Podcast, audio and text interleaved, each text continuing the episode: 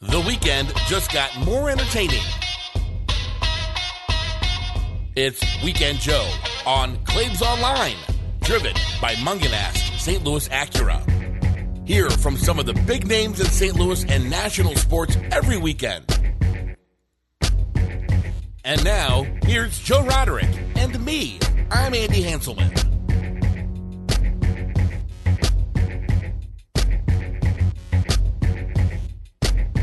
Welcome on in. It's a another weekend of Weekend Joe right here on ClaibsOnline.com. Hey, Andy, we are driven by Mungenast St. Louis Acura. And also, I've been told uh, to start saying that we're also driven by Mungenast Alton Toyota. The, the, we're, we're, we're doing both of them uh, now. We're throwing both of them into the uh, title as I am your host, Joe Roderick, joined alongside by Andy Hanselman. Andy, how's it going, man? Joseph, I'm well. Nice to talk with you again this week. Absolutely, uh, big uh, big week as uh, we've had in sports. As slowly, slowly they're starting to come back, and I need to. I, am going. It's going to sound like I'm cracking open a can because I am, but uh, this is actually a can of energy drink that I, I am opening up right now, Andy. It's uh, a can of, of Celsius. They uh, Celsius new energy drink. They they sent me a few cases of it last week, so I'm uh Peach vibes yeah. during our uh, during our our, our uh, when you were caddying for me last, mm-hmm. which I, I saw you I saw you mentioned that on your uh, on your powwow with uh, lunch with Joe and Claibs. Yeah, it uh, we we talked about that a, uh, a little bit. I because uh, I, I, knew Claibs had probably golfed with Iggy and Tim in the past, and definitely had golfed with Jay, even though Jay wasn't a part of it. And uh, so I wanted to bring that up. And you and I actually saw each other for the first time in a few months. Yep. Last last Sunday, I went out there and. I, mean, I guess you can call it caddying. I, I, I, rode in the cart with you. I had my mask. I had my mask with me as well. Right. Yeah, but I rode. Yeah. Joe, what you did, I mean, you you didn't help me read any putts. You didn't help me with club selection, which is which really aren't things that I really need help with. Uh, you know, uh, from someone of, of, of, your caliber of, of, of golf. That's and, and that's no offense, but that's just the fact of the matter. What you what you did provide to me was you were a good friend and you provided good moral support and you kind of got in my face when you needed to. Um, and, and when I needed it, and uh, I, I, I couldn't have uh, I couldn't have done that without you. I I try, you know, I, I think I did make a few su- suggestions as far as clubs went, but I don't think you yeah. listened to any of those. Yeah, well, yeah, there was one where you told me I you told me to putt one, and I say, no, I, I can chip this, I got this. But what I really failed to realize that my my chipping had really been kind of good all year, but I was not chipping well last Sunday, and I and I should have listened to you, and I should have and I should have putted that ball from from two feet off the green. Yeah. So, but you advanced. You made it on to the next round, and we will. uh We'll, we'll see when. What do you know when you're playing next? I've talked to my uh, opponent. It's going to be either an afternoon or a weekend, so we can. Uh, I'm going to probably be able to uh, to use your services again. I will, uh, and I will do my best to try to uh, try to make it out there for uh, for that. So when I when I played league last night at Gateway, I, I, really wasn't trying to keep score anything. I was just kind of just messing around. It was uh, keep track of your total putts, and so that was a, a, good time. But I was working on some things, and I, I feel like I I'm, I'm getting my swing into a pretty good groove right now. So I'm I'm pretty happy with that. Nice, very good. Uh, so uh, yeah, it's um, but I, I still I I've been debating if I want to go out there and swing a, a, golf club or not. I don't know. I don't know if there's any batting cages open because I'd like to go swing a baseball bat or a softball bat too.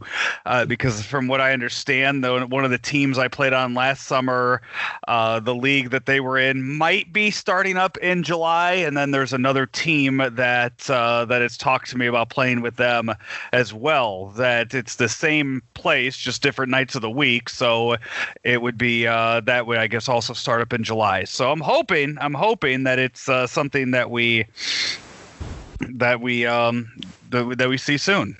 Joe, I would consider a batting cage probably a minimal contact activity or place. There would there's really not a lot of things to touch. You bring your own bat. Uh, maybe you need to feed a token into a into a coin thing, uh, to to start the pitching machine. But other than that, I, I, really I don't see a whole lot of contact. I feel like that's a pretty safe thing to do. Yeah, so I, I, just I haven't seen if that's uh, that's open. I go usually I'll just go up to center field in Fairview Heights, uh, do that in the mini golf. But I have no idea if uh, if either one is uh, if any of those are operating at the uh, at the moment. It's not something I've really looked into. So that's uh, you know we'll we'll we'll do that here soon and see how that goes.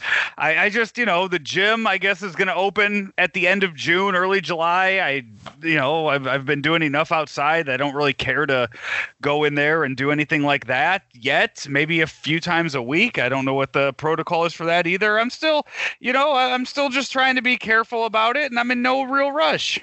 Yeah, you're gonna. It's gonna all be okay, Joe. Right, exactly. So uh, a year ago, though, Andy, a year ago, as we record this on uh, on Friday afternoon, it was a year ago today that you and I were hanging out at Busch Stadium with a uh, with a few others. One of our sponsors, Kevin Miller, uh, Hudson, my, my son was there, and our good friend Matt Barra in a uh, in a suite at Busch Stadium watching the Blues win the Stanley Cup, and it's uh, it's one of the topics of the show today with the guest list that we have coming up. We'll uh, we'll dive into the uh, the Blues discussion, but first, the guests on the show today. Bob Carpenter, the former Cardinal play-by-play announcer, now with the Washington Nationals. He is on the uh, he's on the show today. We're talking to him about the 1998 season because this weekend, Long Gone Summer, is going to be on ESPN, uh, which an Edwardsville guy uh, is the director of. AJ Schnack, uh, class of 1986, friend of my uh, friend of my cousin's wife, and I think my cousin knows AJ as well. So I, I saw that your cousin knew him. I didn't know if you knew him or not. I, I, I am I do not know him. Okay. So uh, we um so that we talk about that with Bob Carpenter. I have the voice of the blues John Kelly on, and then uh, last week we had planned on having Earl Austin Jr. on the show. We had to move that to this week, so I talked to the awesome one too. We we just talk a little basketball. We talk SLU. We just kind of throw it around a few different topics. It's always fun to talk to Earl Austin Jr. and we uh we do that at the end of the show too. So that's what we have coming up for you today. But Andy, as a uh, you you much more. Uh, much, uh, I would say, a bigger blues fan, a much longer blues fan than I have been. Uh, just a year ago today, uh, they uh, they win the cup, and I, I would imagine that uh, you those memories still still weigh pretty heavy on you.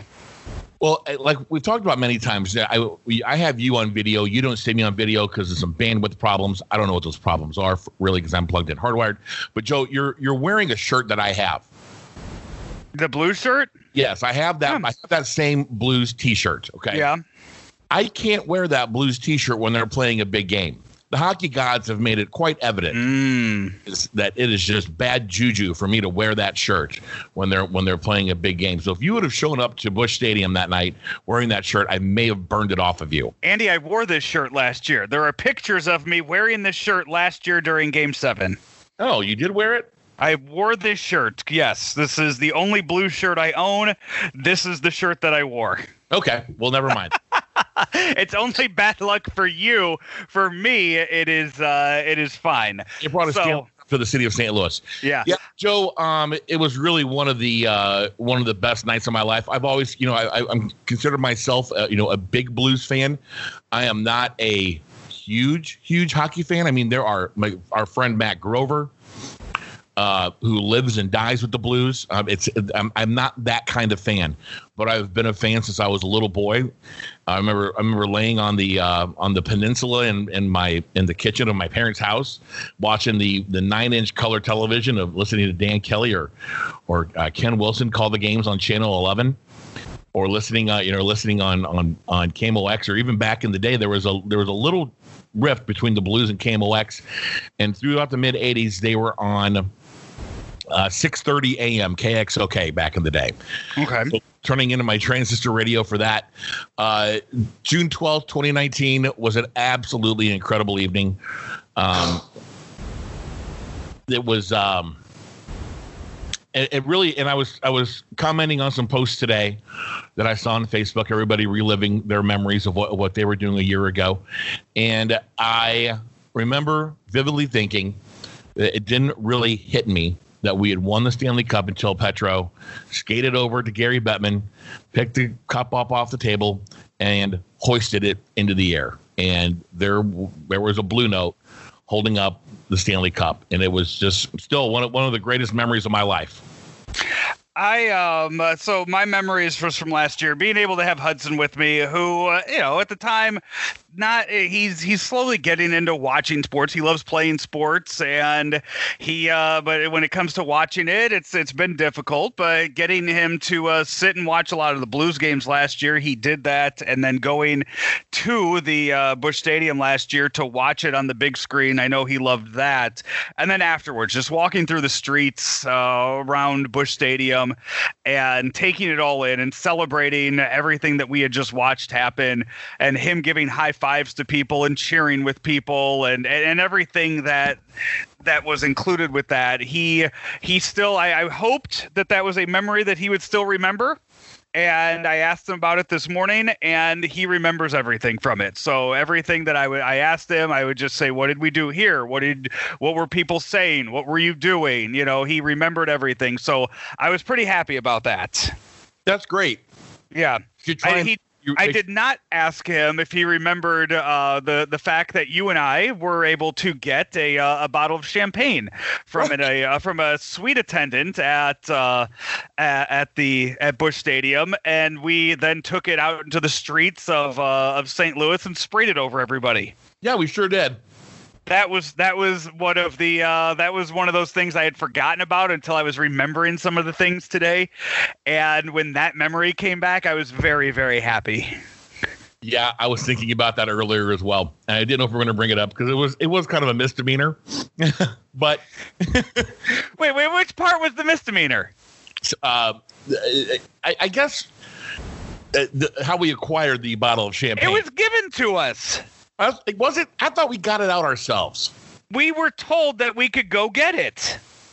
Okay, well then we got. Well, so, so it was totally illegal then. A door was unlocked for us, and we were allowed to walk in there and go grab it. That's what we did. Yes, But yeah, yes. We don't. We we don't. We don't have to say who or what or when or how or any of that. That is how we got it. what happened? Yes. We're shaking it up down there on Clark Street, and uh, popping that popping that bot that uh, top off that bottle and just letting that thing explode everywhere. And it was it was a lot of fun, and people really liked it, and I had a good time doing it. Yeah. So I, I did not ask Hudson if he remembered that though. So, uh, but yeah, soon enough we'll um, we will have uh, we'll have football or uh, I guess hockey back. I, I don't know what's going on with the NBA uh, right now because there are some details that have come out with that about testing and. Uh, the, the people the workers that are allowed in there that are that are kind of sketchy and kind of up in the air so no um not sure what the uh, what the plan is with any of that, but we also uh, have no idea what's going to be happening with Major League Baseball. The owners came out again today and had a new proposal that the players have already said that they are pretty much going to reject right away, which means uh, Rob Manfred, the commissioner, is going to step in and demand that they play baseball, and then we're probably going to see the players go on strike. So it's it's going to be even more of a mess than what it already is, and it's it's sad. Yeah. Um, that whole situation with baseball is really, really a hot mess. Now, what's what's crazy is that they have a signed agreement in place already that they signed back in March for Yeah. fifty percent of their wages for fifty percent of the games, something along those lines. Um, so they, I mean, they could be forced to be held to that, since they, since I mean, that's a that's a binding agreement. And going back to the to the negotiating table back and over between the owners and the players. I mean, people are just tired of it. You know, people are tired of, of just about everything right now these days. And um the fact that they that they just they can't even they can't even come close to an agreement on what they want to do. Because the owners are claiming poor, like every owner of a business does, and the uh, and the players say you're not poor, you can afford to pay us, so you're going to pay us. So, you know, whatever happens, you know, uh, like we've talked about it on the show before, Joe. That if there's no baseball this year, it could be until 2022 before we see baseball again. I mean, they'll start the 21 21 season, I would imagine. If fans are allowed in, I, I, think everything will start and go as planned. But yeah, there there probably would be a work stoppage there as well. Uh, Jack Flaherty, once again, very, very active on social media all day long. And he is, uh, yeah, he, he has um, been very vocal uh, about a lot of this, more vocal than, than most players have been.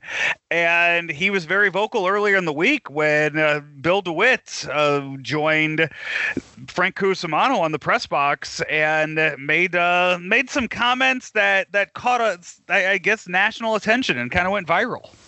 Joe, what I learned this week from Bill DeWitt is that baseball and Ballpark Village are not very profitable operations. That's why I, I haven't bought a baseball team or a uh, you know made a, a huge area downtown that's that's one of the reasons I, I like you know I, I like doing things that make me money like staying in am radio for 10 years. Right exactly. Yeah. When he in, in all seriousness when he said that they didn't build ballpark village to be a profit center i, I kind of stopped listening because I, I just knew it was bs at that point. That that, that, that anything he was going to say during that interview was going to be just a crock. And it really kind of made me angry. Yeah, it's it's frustrating to hear because it you know you you know what he bought the team for and what the Cardinals are worth today, so it's profitable. You know that he's not going to put his money into apartments and to all this stuff if it's not profitable. You know that if the Cardinals make the postseason, they're very very profitable and they have a huge TV deal that's also making them a lot of money too. It's it's just it's so difficult to hear and to read and uh, it just it just sucks. It really does. Now, it could be that the profits aren't what they think they should be, which knowing the restaurant business and you know the restaurant and bar business, it is a very fine line. I mean, you know, I, I think a bottle of beer costs a cost a, a bar owner, you know, close close to a couple of bucks these days. Yeah. And so they need, and it, actually, it costs more than what you and I would pay for it in the store. And so that's, and so even if they're selling it at four dollars, you know, they're they're doubling their money, but they need that's a that's a huge huge amount of money. That that's a that's a multi million dollar building that ballpark village. Mm-hmm. And so there, I can see where maybe if their their profits are less than what they expected, I would I would absolutely believe that. But to say that Ballpark Village is not a money making opportunity, plus everybody in that building pays rent to the Cardinals via the Cordish companies. I believe the Cordish companies still run Ballpark Village. And the and the and the tenants inside that building pay rent to the mm-hmm. Cardinals that's how the Cardinals make money off Ballpark Village.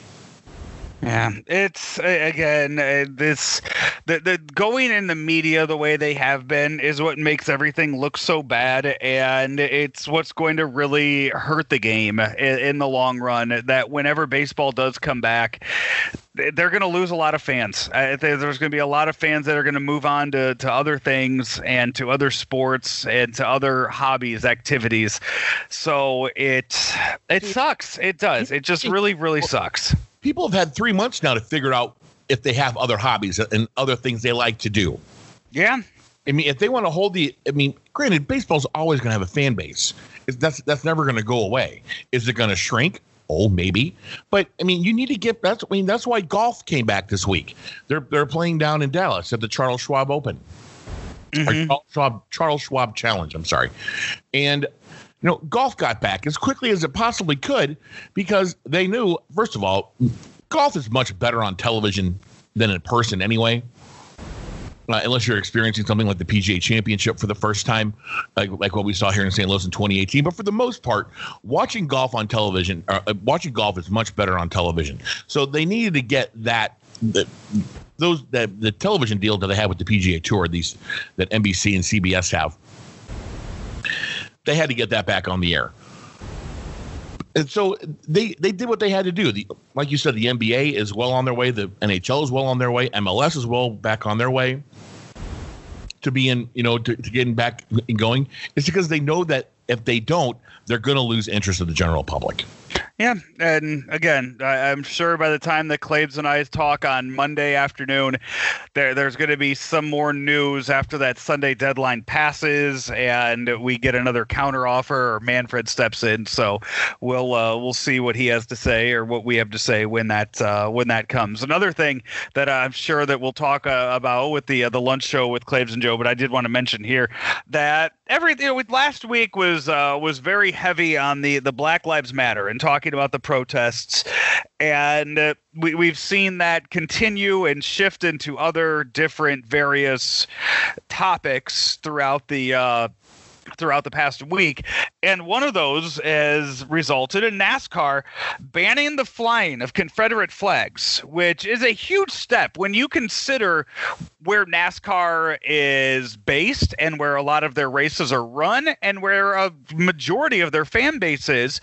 Banning the Confederate flag, which many of those fans probably hold near and dear to their heart, is something that's going to upset some people.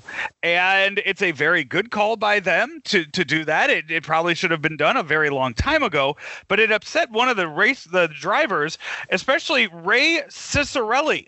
A Who? part-time driver, Ray Ciccarelli, a part-time driver. That is Joe. He's usually right up there with like the Jimmie Johnsons and the Tony Stewarts and the Jeff Okay. Gordons when you think about great race car drivers i- in the history of that great sport.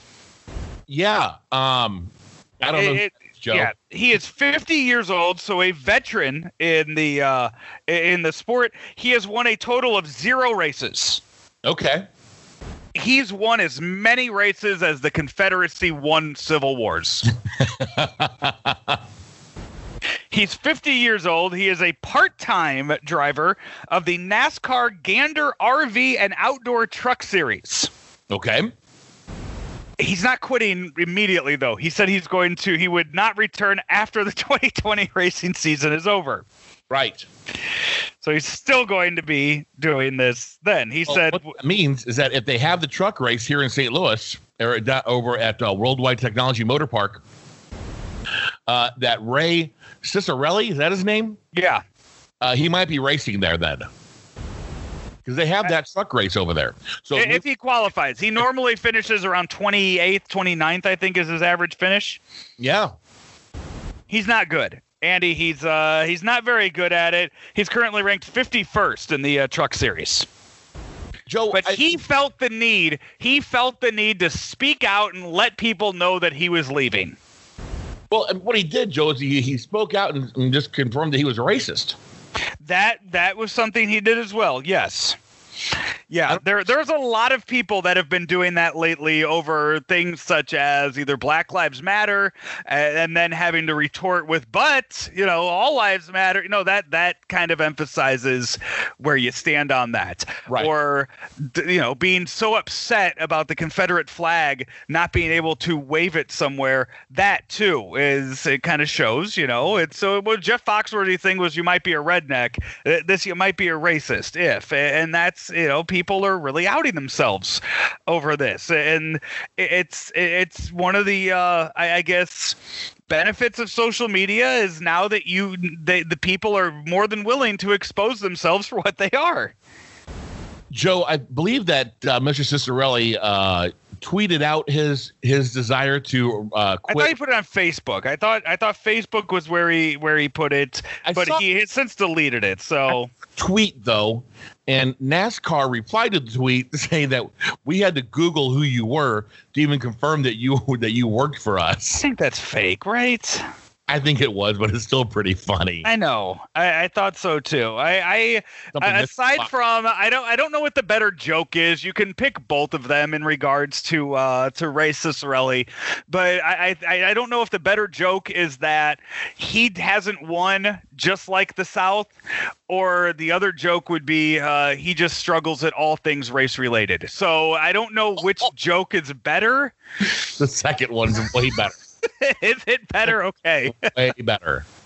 so I'll go with that then because that's uh those those were the two that I have seen that I really enjoyed of this uh of of all of this. So The one is that's uh yeah. He's, he's he's bad at all things race related. Yes. Yeah. So we'll uh again it's you know it's thank you for for what you for exposing yourself and letting us all know just how awful of a person you uh, you really are. Andy, we need to uh, we need to take a break as we have Bob Carpenter coming up, we have John Kelly coming up, we have Earl Austin Jr. also uh, coming up. But I did want to uh, make sure to mention Mungenast Alton Toyota, one of the title sponsors here of the uh, of Weekend Joe. And hey, Andy, it is uh, it's hybrid month at Mungenast Alton Toyota. They have the Toyota RAV4 hybrid, the Camry hybrid, and the Avalon hybrid. And right now, Andy, on all of those 2020 hybrids, you get 0% available for 60 months in financing.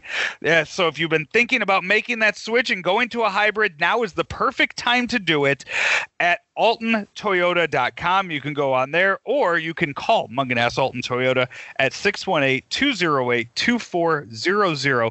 Make your appointment today at Mungenast Alton Toyota. Bob Carpenter, John Kelly, Earl Austin Jr., they are all coming up next right here on Weekend Joe, driven by Mungenast St. Louis Acura, Mungenast Alton Toyota, right here exclusively on ClaibsOnline.com. This is Weekend Joe, driven by Mungenast St. Louis Acura, right here on ClaibsOnline.com. Hey, have you thought about uh, buying or selling your home here in St. Louis? Well, Kevin Miller with Coldwell Banker Gundaker, he can help you out in doing so. Been selling and buying homes for well a few decades now. You can call him at 314-503-4999. That's 314-503-4999. That's Kevin Miller with Coldwell Banker Gundaker. Thank you. And welcome back into Weekend Joe here on ClaibsOnline.com. We're driven by Mungenast St. Louis Acura.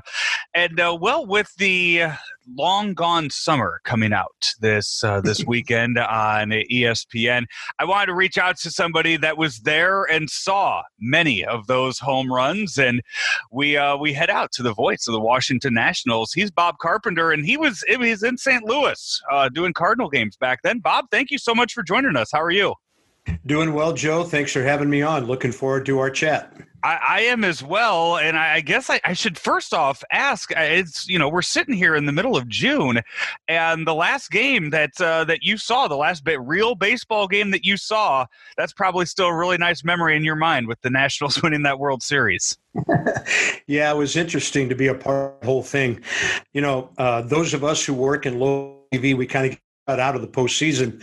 Our network does have my partner and I on site for all the games, home and road. So I was in Houston for the, uh, pardon me, for the four World Series games down there. And, uh, you know, game seven, it was a typical Nationals game. They were behind early. Stephen Strasburg uh, was able to shut down, uh, you know, the Astros in Game Six. Max Scherzer came back and got some help in Game Seven, and uh, you know the whole thing was just kind of uh, crazy the way it unfolded because we didn't know if Max would pitch at all.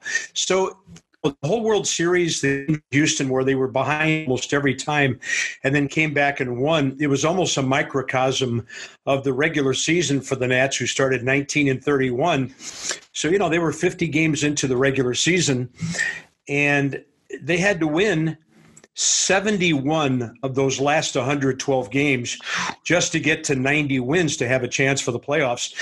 Well, they went out and won 74 of those games to get to 93. So they probably had more momentum than any other team in postseason going into the playoffs, and it paid off a month later with the world championship. You know, it's funny. Uh, John Kelly, the uh, the TV voice of the Blues, also is a, a guest on uh, the show this weekend, and we were looking back because Jan- or June twelfth was the one year anniversary of the Blues winning the Cup, and yeah. he too, you know, he he was the TV guy after that first round.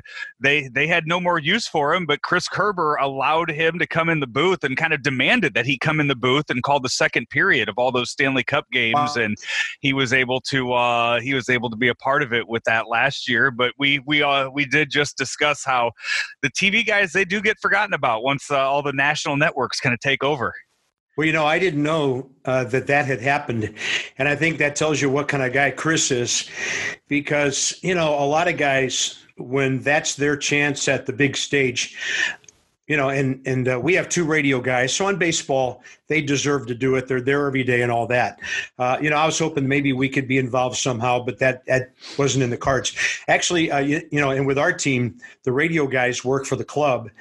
The TV guys like me, we work for Mass and the Mid Atlantic Sports Network. It's kind of two separate entities, and it's a complicated relationship. But I'll tell you, that's awesome and that tells you what kind of guy. I've never met Chris, but after what you just told me, I really hope I get to meet him someday soon. That yeah, is absolutely first class, top shelf right it, there. It was an awesome story uh, last year, and it was an awesome story to talk to him about. And hey, right now the Nationals and the uh, the Blues, and I, I guess the, uh, the the Raptors too. They're they're all still you know on those nice long championship runs right now because uh, yeah. there's nobody out there to knock them off. Well, it's interesting you brought up the Blues because the road they traveled was eerily similar to the road our Washington Capitals traveled the year before that when the Caps finally won their first cup. And and I think hockey it's such a it's such a grueling physically demanding sport I think more so than the NBA. The NBA is a grind, uh, but you know, hockey. I mean, you're just, there's contact constantly, and you just got to be a tough guy to get through the regular season. And some things are going to go wrong. It's it's very hard to go coast to coast. In fact, I think the last team I was associated with that won a championship going coast to coast was the 2004 Cardinals. I got a World Series ring from that team, but it's National League champions, not world champions. And they led coast to coast. They won 105 games. It was an amazing season. And then they ran into, uh, you know, the curse of the Bambino and all that with the Red Sox and got swept in October. So it's funny you mentioned. I mean, you talk to guys that are on those that are that were on that team, that 2004 2005 team, and they thought those were those two teams were so much better than that 2006 team that yeah. ended up winning the World Series. It's yeah. it's crazy how that worked out. Well, and the, and the 2011 team that had to go through so much adversity, you know, just to make it in. I mean, uh, you know, I think that what the job Tony did with that Cardinal team in 2011 was what to me one of the great managerial jobs in the history of baseball. The way they just came back after taking so many knockout punches uh, that they refused to let them knock out knock them out. But you know, the Caps, then the Blues and then the Nationals. So two of my you know, uh, I, I, didn't grow up a Caps fan. I grew up a Blues fan. I mean, the Blue. I was 14 years old when the Blues came to St. Louis in 1967, 68, and you know, we played street hockey. We're buying. We're going over to Giesler Jorgen Sporting Goods on Clayton Road. We're buying hockey sticks. We're making our own pucks out of cardboard. We're wrapping uh, duct tape around them. We're playing on the playground. We're playing in the gym. Anywhere we we could play. You know, and I grew up a Cardinal fan. I mean, St. Louis was just such a great sport baseball, great baseball town and still is. But the Blues really came in and made a dramatic impact on my life back then. So to see them when I'm in my 60s to win their first Stanley Cup after all that playoff frustration the first few years. And you know, those first three years, they made the Stanley Cup finals coming out of the expansion six teams in the West, but they never won a game against the Bruins or the Canadiens. So to see that happen late in my life, uh, my friends and I really had a great time with that because we've been lifelong Blues fans. And then for me to watch what happened to the Nationals last year, because a lot of people had given them up for dead. They wanted Davey Martinez fired. Oh, it's time to trade trade Max Scherzer and get something for him. You know the the you know start the rebuild. Blah blah blah. You know, five months later, they're hosting a, hoisting a World Series trophy. So it, it goes to show you how unpredictable sports are. Now, if we play a 50 or 60 game season, Joe, this year, if you start 19 and 31, you're done. Uh, there's no way to come back from a bad start if you're playing that short of a season because baseball isn't a game where you turn things around that quickly. So this season, however it shakes out, will be really interesting. All these teams making the playoffs, and then you'll have to be pretty quick out of the gate. I'll, I'll we'll uh, circle back to that towards the end uh, towards the end here, but it's it's funny that we're we're sitting here and we're talking about these championship teams. We're talking about these you know teams that went on to win World Series or Stanley Cups, and the reason I wanted to have you on is because we're talking about a 1998 Cardinal team that was not close to making the playoffs no. that year. and the wins and losses really, eh, you know, that that didn't go well. But the one story that did and was there all year long was Mark McGwire. And we, we do a feature here on uh, on Claibs Online. We do this day in Cardinal history, and we've had various voices of Rick Hummel telling stories, and Mike Shannon telling stories, and John Rooney throughout the years.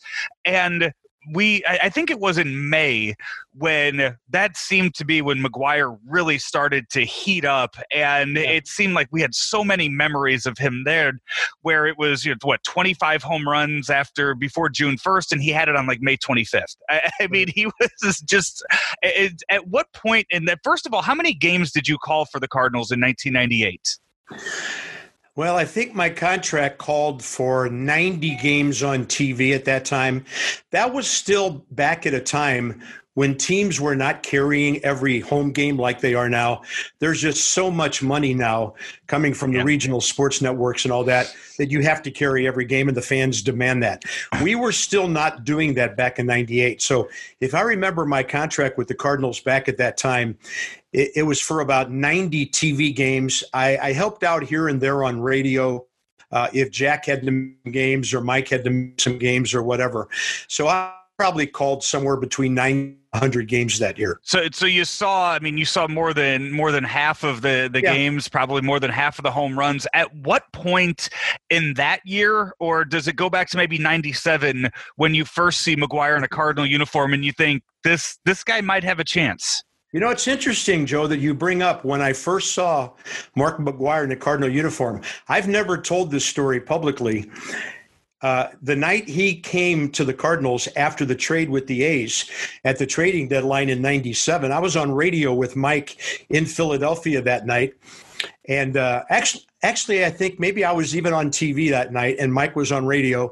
He and I were the only two guys in the clubhouse we uh, we kind of uh, you know, hey, I'm hanging out with the big boy. If he if he wants to be in the clubhouse when Mark McGwire shows up from the airport, we're going to be in the clubhouse. so I'm hanging out with Mike, and I'll never forget. Mike and I are just sitting there in the cl- empty clubhouse at Veterans Stadium. Everybody's you know out on the field doing their pregame thing. Buddy Bates went to the Philadelphia airport, the Cardinals clubhouse guy, to pick up Mark. And here comes Mark McGwire walking into the Cardinal clubhouse, larger than life.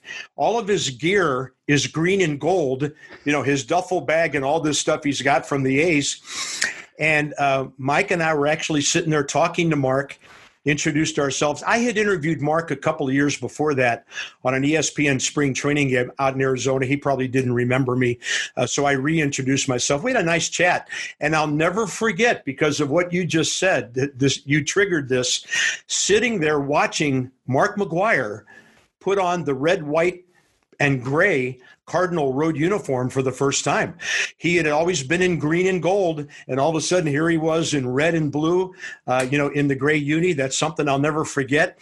Uh, I don't. Th- I don't think. I don't think he hit a homer that night, but I think he hit one the next night because he had traveled coast to coast to join the team. So I think. Uh, I think I remember on our last telecast on KPLR in '97 as uh, Ozzie and Rich Gould and I signed off. I think I said, with visions of McGwire dancing in our heads, we look forward to 1998. Well, look what happened in 1998. So, Mark did give us the feeling in 97 that big things were about to happen. And you know, Joe, the Cardinals were never really built on power. Whitey Ball, Vince Coleman, Lou Brock, Ozzie, Willie McGee, all those guys running the bases. You know that was that was Cardinal baseball, and uh, to have Mark come in and totally change that whole thing for a couple of years was something that was kind of unexpected. It was something unique, and uh, it it changed the mindset there for a while of how we pictured baseball in St. Louis. I know what things are like in in the press box when something big happens and you you have your people that you sit next to every game that you talk to every game. Which what home run sticks out in your mind where you turned to your broadcast partner whoever it was that night and you just kind of looked at that ball flying and you just kind of went Holy. Yeah. well, you know, I, I have to I have to owe it to Mark because my home run call see you later where I kind of pause and draw it out. That was because he hit the ball so high I kind of knew it was leaving the ballpark, but I, I kind of wanted to draw out the call until the ball actually landed. Because before then, my home run call was kind of like, see you later, you know. Well, then Mark started hitting these moonshots, and we got to wait forever for them to come down. I, I remember Ozzie. Ozzie was in his first year uh, broadcasting with me in 97 he had just retired and he was doing the home games with me and rich gould and then rich would go on the uh, uh, on the road with me for the uh, KPLR telecast. But I remember one night he hit a ball, and Ozzie and I just looked at each other, and our our eyes were as big as saucers, and we just couldn't believe it. And we showed the replay, and Ozzie had one of the great lines I'll, I'll never forget. He said, "Bob."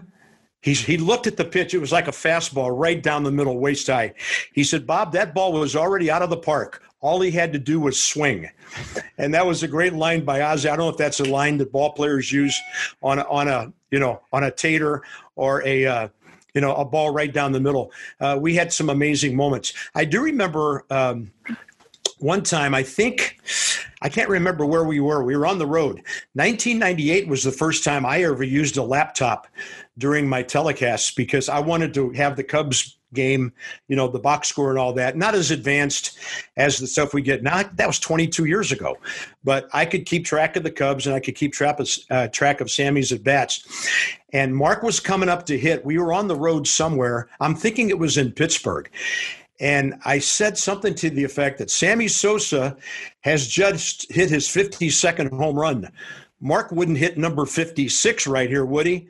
Next pitch. I said, "Yes, he would. See you later." It's like it's like they knew what the other guy was doing, and Sammy was pushing Mark, and Mark was reacting to Sammy. And then, of course, when the Cubs came to St. Louis the first week of September, when Mark actually broke the record hitting that Rick Trachsel pitch out of the ballpark, uh, low line drive down the left field line. Sammy's out there in right field, you know, doing the whole this, you know, and all that stuff. Um, it's like it was meant to be that the two of them were pressing each other. I got to tell you one more story that's really interesting. Hey, buddy, how you doing? one, one more story that's really interesting. We were in Milwaukee at Old County Stadium. Mark McGwire, Joe, I don't know if you know this or not. Mark actually hit 71 homers that year. Yep. Yeah. But but Bob Davidson took one away from him in Milwaukee. The ball cleared the left field wall that old ballpark had a raised platform back there with a rail on it, and then the bleachers started mm-hmm. and went up. That ball went over the outfield wall, hit that railing, and came right back out onto the field. And Bob Davidson stopped Mark at second base and took a, a, home run away. We had the replays and all that, but nobody was using replay back then. And so Mark actually hit 71 home runs, and he had one taken away from him in Milwaukee at that old ballpark. There was that. That one was controversial, and then there was the late season game when McGwire got ejected in the first inning. That uh, that upset a lot of people too. I, I remember. Uh, I, I, remember that uh, that pretty well uh, also. Yeah, I don't really remember that that must have been a game I didn't do. I don't have a recollection of that one. But whoever the umpire was, nobody came to the ballpark to see him that night. They came to see Mark McGwire. getting us back to what you and I were talking about a few minutes ago, that this was something totally different for us with Cardinal baseball. And throughout the season, you know, I, I grew up a Cardinal fan. Uh, 64 was my first championship season. I was 11 years old. Unbelievable comeback to get into the World Series and win the thing against the Yankees. 67, 68, 82, 85, 87. Finally getting back to the playoffs under Tony in 96. But, you know, this was different. So I was always a team guy. I wanted to see the Cardinals do well as a team. And this whole thing about rooting for one guy while the team wasn't having a very good season, was really different to me. The only thing that put a damper on 1998 for me was the fact the Cardinals were not in the race. The Cubs were, and you know maybe that pumped up Sammy a little bit too, because the Cubs had a lot of take as a team, and uh, you know that was the only bummer for that season that I can think of, because uh, the Cardinals just weren't in contention the last month or more of that season. I, am looking here. It was August twenty, uh, August 29th. McGwire was at 54 home runs, and Sam Holbrook ejected him from the game. Hmm. For arguing a ball strike call, yes. I suppose. Yep. Interesting. First inning? Um, as I as I'm looking through here, um, yes, first inning of the uh, first inning of the game. Yeah, that that's an awfully. I don't care what the batter says.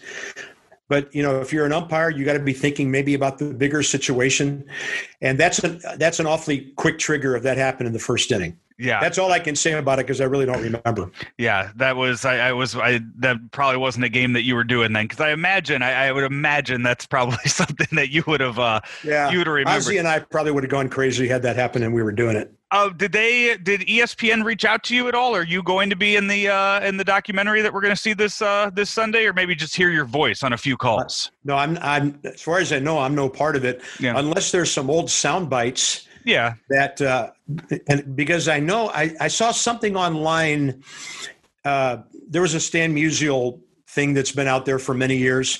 And I was just watching it one night, late at night when I was bored, and all of a sudden I came up on camera talking about Stan Musial, my boyhood hero, and I, I had forgotten that that happened. So there may be there may be something in there. I don't know.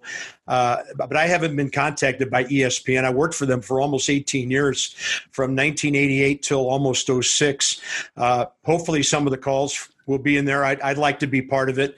Uh, we'll see, but uh, nobody's reached out to me regarding that with what we saw ESPN do with the Bulls documentary, The Last Dance, for those five weeks, and like some it. of the, like some of, yeah, some of the memories that it brought back. I, I, was I grew up on the south side of Chicago, hmm. and mm. I was a kid then. I mean, I was you know 12 yeah. years old when they won their six championships. So you can you know take it back and figure out you know the memories that I might have had or the memories that escaped me over the years. But is is there something that you are really looking forward to possibly seeing how they do, or something that they're going to cover during this uh, this documentary that that we're going to see on Sunday? Well, it'll be interesting to see if they bring the Andro thing into it at all. You know, ESPN considers itself, uh, you know, journalism on TV and all that. So uh, they would probably be criticized or be remiss if they didn't do that. I hope it doesn't become like a major, major thing.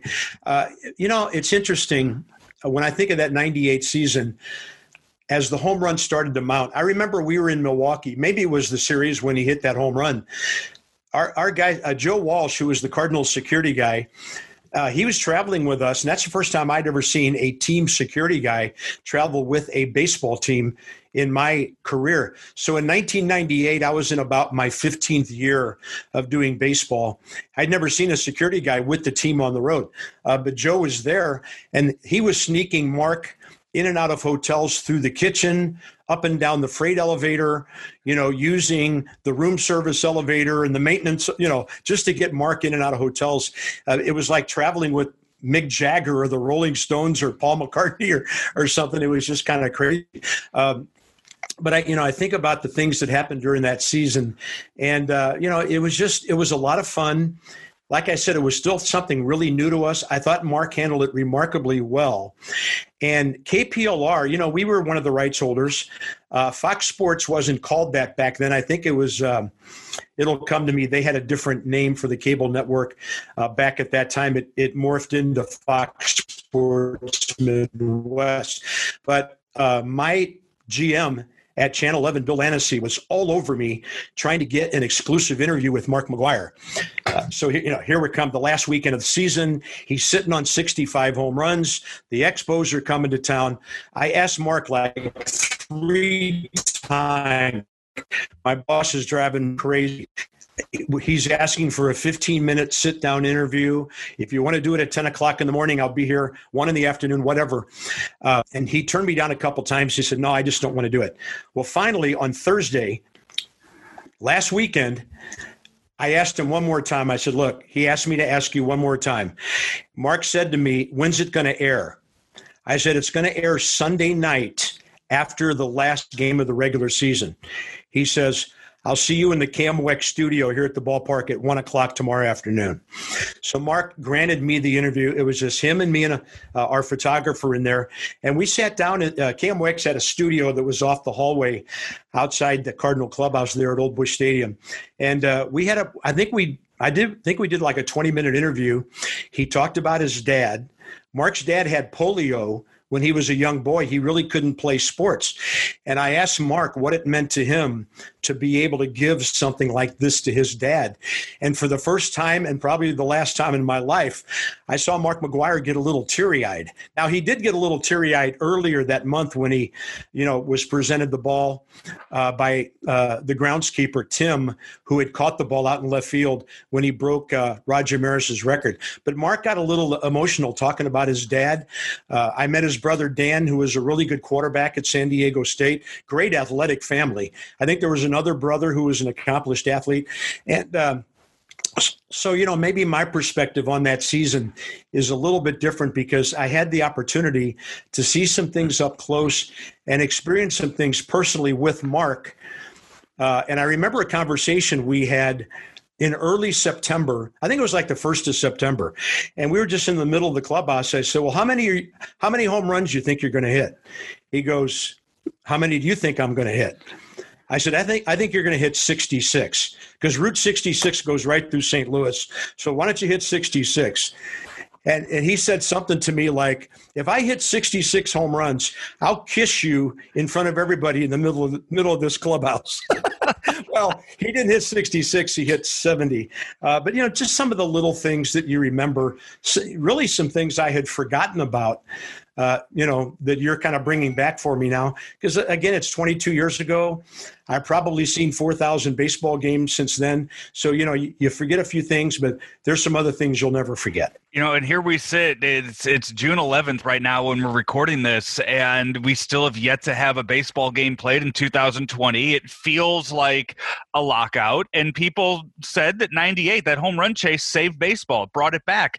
What's it going to take now? Because between the owners and the players and the public going at each other, there are a lot of fans that are upset with the game of baseball. Yeah. Is it going to take something like this again? I mean, not not a home run chase, but something special to bring those fans back once baseball eventually starts again? Yeah, maybe you know maybe Stephen Strasburg goes twelve and zero and strikes out two hundred batters or some ridiculous. I I don't know uh, because in a short season it's hard for numbers to build up. Mm. You know, and um, with this and by the way eh, just to go back to one thing real quick because you you triggered something else there saying the home run chase brought people back to baseball. I was in my car going home after the uh, game of september 7th i think it was 7th or 8th when mcgwire hit the homer off Trachsel to hit his 62nd of the year. I had KMOX on my car radio and a lady came on and she was she was crying on the radio she said, When I was a little girl, my dad took me to the baseball game.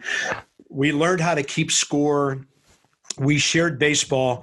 And she said, after happened, after what happened nine, uh, four years four years ago in '94, she said I turned away from baseball. I was mad. I was mad at the players. I was mad at the owners. I was mad at the sport.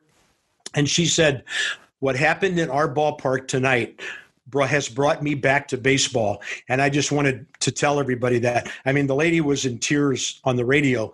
And I think that spoke for a lot of fans and what they were feeling that night. So, this whole thing that we're looking at now, Joe, baseball's a game of numbers. I'm thinking about Albert Pujols. Albert's probably lost his chance to hit 700 home runs. I don't know what's going to ha- happen with his contract. I think this is the last year of his deal with the Angels, and I think he's sitting on 656 or something like that. And he'll probably never, he probably won't have a chance to hit 700 now, which is a sad thing because I always hoped that Albert would get up there. Uh, he probably wouldn't reach Bonds and Aaron. I thought he could challenge Babe Ruth's record, and um, you know, just some other players.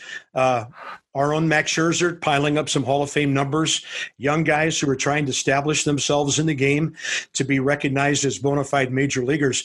Uh, this short season, uh, if and when it's played, is going to have an effect on different players and their careers that we can't predict right now.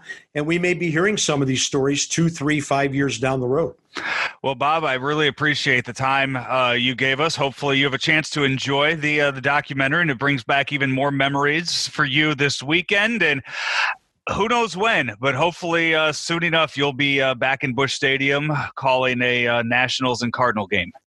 Well, hope so, Joe. Probably not this year because we're in the East and they're in the Central. But hey, uh, we just saw the Cardinals in the uh, League Championship Series. Uh, why not do that again before somebody goes on to the World Series? So, thanks for having me on. Uh, nice little trip down memory lane, and uh, thanks for triggering some of those thoughts in my mind. Absolutely, Bob. Thank you so much. See you soon.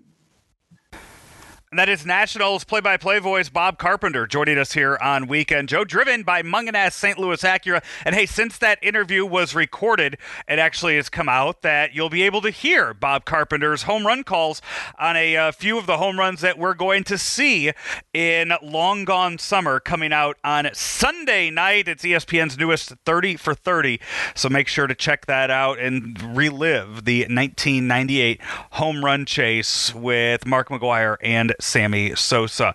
As I mentioned, Weekend Joe driven by Mungenast St. Louis Acura, also sponsored by Kevin Miller of Coldwell Banker Gundaker. Give him a call today, 314 503 4999. That's 314 503 4999. Kevin Miller with Coldwell Banker Gundaker, buying and selling homes for 30 years. His needs, or I should say, your needs, become his needs. So they are his needs. When you are in the market to buy or sell a home, Kevin Miller is your guy, making top priority of anything that you need. 314 503 4999 or find him online at smartmovestl.com. Take a break back with John Kelly, the voice of the Blues. One year anniversary of the St. Louis Blues winning the Cup. Talk about that with him right after this.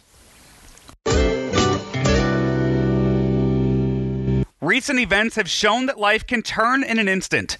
This has caused many people to realize that estate planning is essential. The Inskip Law Firm is here to help with everything from trust and wills to power of attorney, deeds, and probate. They have systems in place to service your needs without having to have an in person consultation, flat fees so that you know what you're paying ahead of time, and they make the whole process easy. Call now 314 818 0344. Just a quick chat, and you decide together what services are right for your situation. That's the Inskip Law Firm. I N S K I P. And remember, the choice of a lawyer is an important decision and should not be based solely upon advertising. And welcome back in to Weekend Joe, driven by Mungenast St. Louis Acura here on Claibs Online as we head back out to our guest line and we welcome in. He is the voice of the Blues with Fox Sports Midwest. He is John Kelly and he joins us now. John, how are you?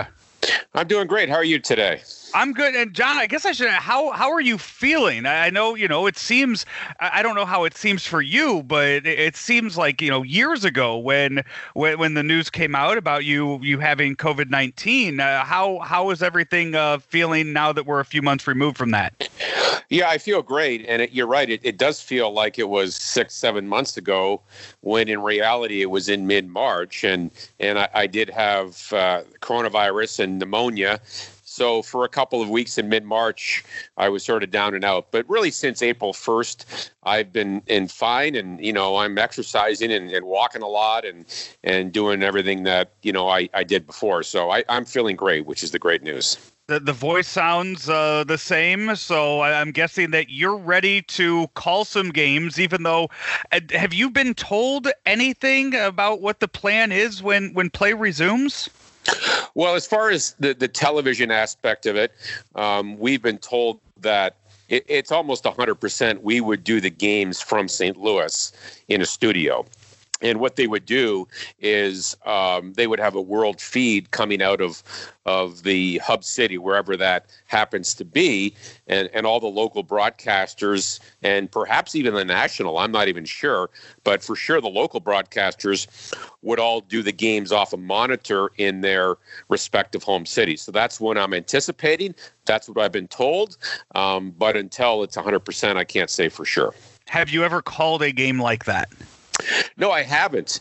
Um, my my younger brother Dan though has for Big Ten Network um, up in Chicago, and you know he said it's it's it's a bit more challenging, and and obviously you're at the mercy of a good cameraman and a, and a good director, um, because I could only call what I see on the monitor. But you know I feel like um, first of all, all the games, uh, the round robin games, would be uh, obviously against top teams in the West, and I know them very well. And then once you get into a playoff series, and the Blues, of course, would have a buy into the first round.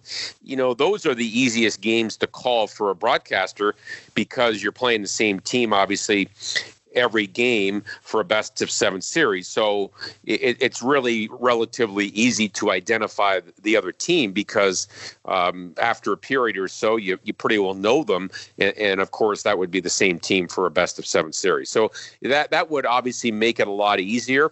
You know, if I was doing a game in the middle of the season off a monitor um, against a team that I don't see a lot and not a high profile team like, you know, say the the the the uh, Florida Panthers, for instance, it would be a lot more challenging than doing a playoff series against a team that you know very well. At this point, uh, does any of that even matter as long as you get hockey back? Uh, no, it doesn't matter at all. Um, you know, I, I want you know from a selfish standpoint, I, I want to work and and do the games. But more than that, uh, for the game itself, I think it's important that we finish the season and have a conclusion to this 1920 season. The Blues obviously, um, you know, had a very good season in first place in the West, and I think the Blues have a very good chance to defend their cup and perhaps win another Stanley Cup. So, you know, big picture, I think it's important that we do finish the season and have a Stanley Cup champion. And the, the Stanley Cup is is the reason I wanted to have you on this weekend, John, because here we sit. It's been one whole year, and the Blues, I, I guess, the Blues are still the defending Cup champions. Nobody's been able to take that away from them.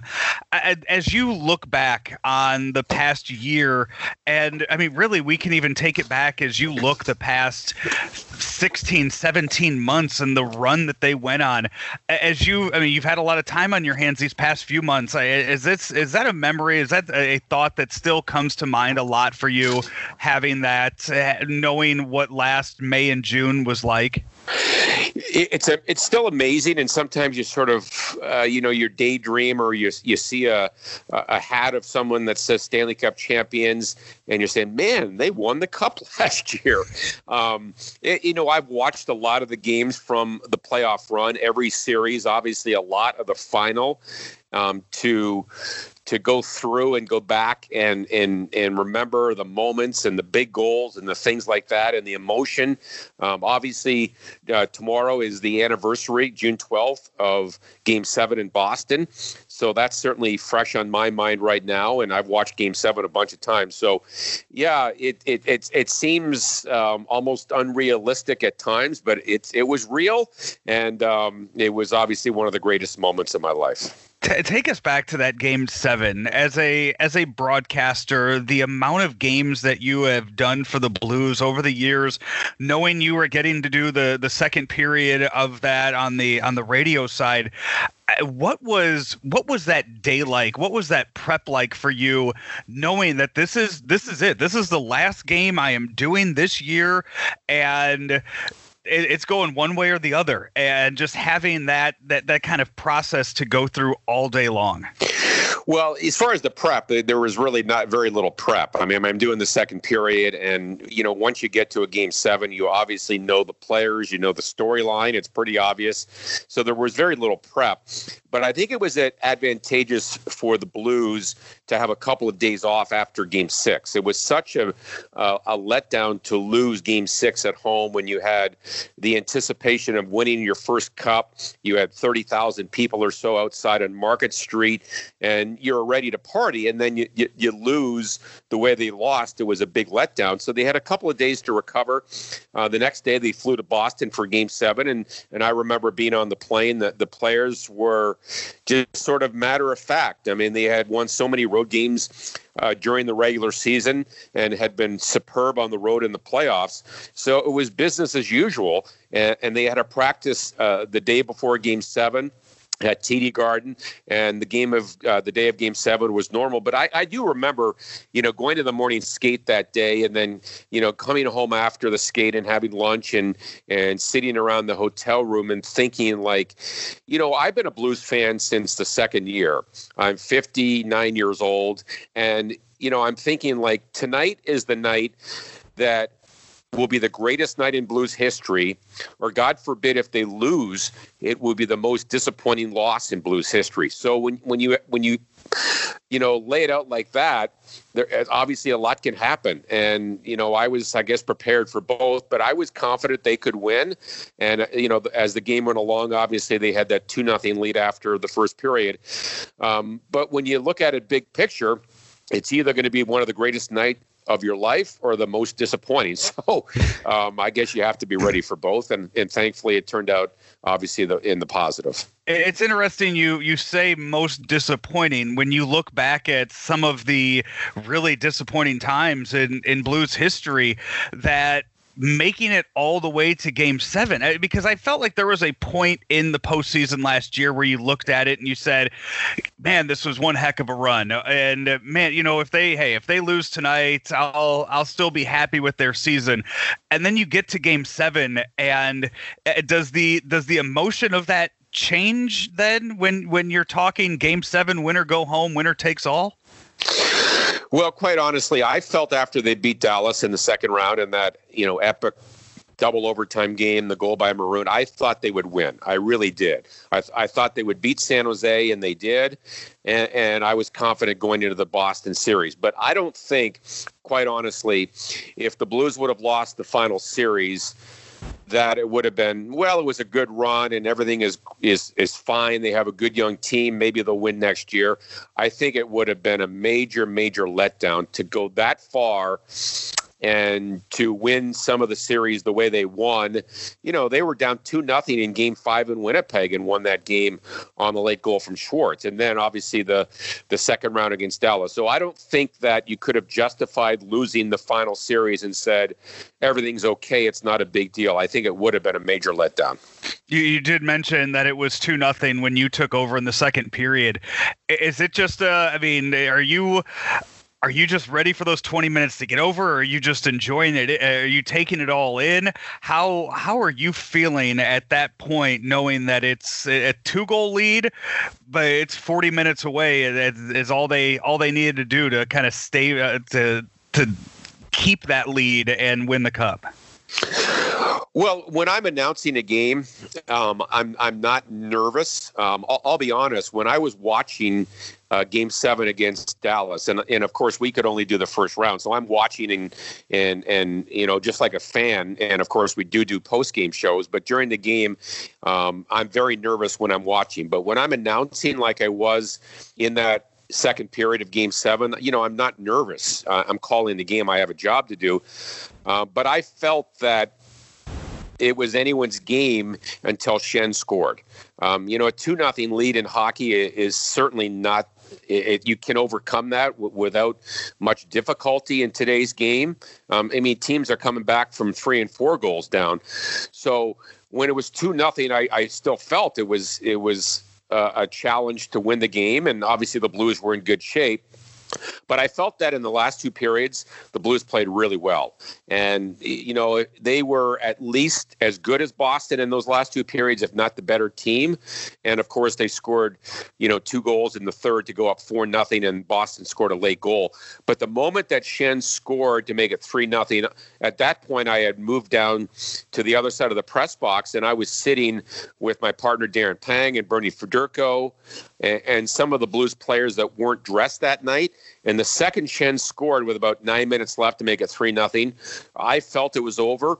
As a matter of fact, the, the Blues players, the extra players that were sitting up there, including the likes of Robbie Fabbri and Chris Butler, all made their way down to the locker room to get dressed to go onto the ice for the celebration. So, but until that goal was scored, um, I, I, still think it was anyone's game. As a matter of fact, about two minutes before Schenn scored, uh, Joakim Nordstrom of Boston had that wide open chance in front, and Binnington made a brilliant pad save to keep it 2 nothing. If Nordstrom scores there and makes it 2 1, then it's game on, and, and who knows what would have happened outside of the the clock ticking down those final seconds in Boston in game 7 is there is there a moment is there a play from all of the playoff games from last year that still just sticks in your mind as as that top moment? I would say two two goals were um, and I've mentioned them already. The, the Schwartz goal yeah. in Game Five against Winnipeg with 15 seconds left. It, it was a shocking end to that game. although the game, of course, didn't end at that second, um, but you just knew when he scored it was basically over because, as as I said, the Blues were down two nothing, and you know a, a fifth game in a series that's tied two two I don't have the exact percentage in front of me, but um, roughly 85% of the time, the winner of game five will win that series. So we, we felt after Short scored and they won the game, they were in great shape. So that goal, and quite obviously the goal by Maroon in double overtime, because Dallas, although they were dominated in the last two periods of game seven, they had only four total shots in the second and third periods. They got better as the overtime went on. Um, late in the first overtime, they had a lot of chances. And in the second overtime, they had quite a few chances. Of course, just before Pat scored, Jamie Benn had that wraparound um, that Binnington barely got over and got his pad down and made the save on the goal line. So those were obviously the big goals, um, and and you know per- Pietrangelo gets the game winner in Game Seven late in the first period with about eight seconds left to make it two nothing. Um, and you could argue that was the biggest goal in Blues history because it turned out to be the game-winning goal, and it gave the Blues a cushion, and they had a lead, you know, after the first period, and they had no business being ahead in that game. I mean, Binnington was so amazing in the first period. Um, quite honestly, Boston should have had at least three or four goals, but the Blues skated off with a two nothing lead, and that goal, of course, turned out to be the game winner.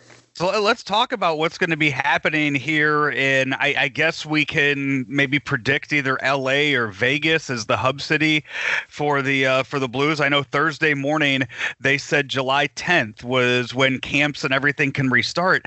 When you look at any sport really and you look at how hard it is to repeat going back to back one of the reasons for that is because they were playing so late into the season before and they get tired now every team has had three months off by then by the time they start playing four months off is I mean, is it really anybody's game right now? Can we look at the Blues and say, well, they're you know they're the best team, they have the best shots, and is I mean, we don't know how what kind of I, I guess health players are going to be coming in, what kind of shape they're going to be coming in. What are you expecting when these camps start back in a month?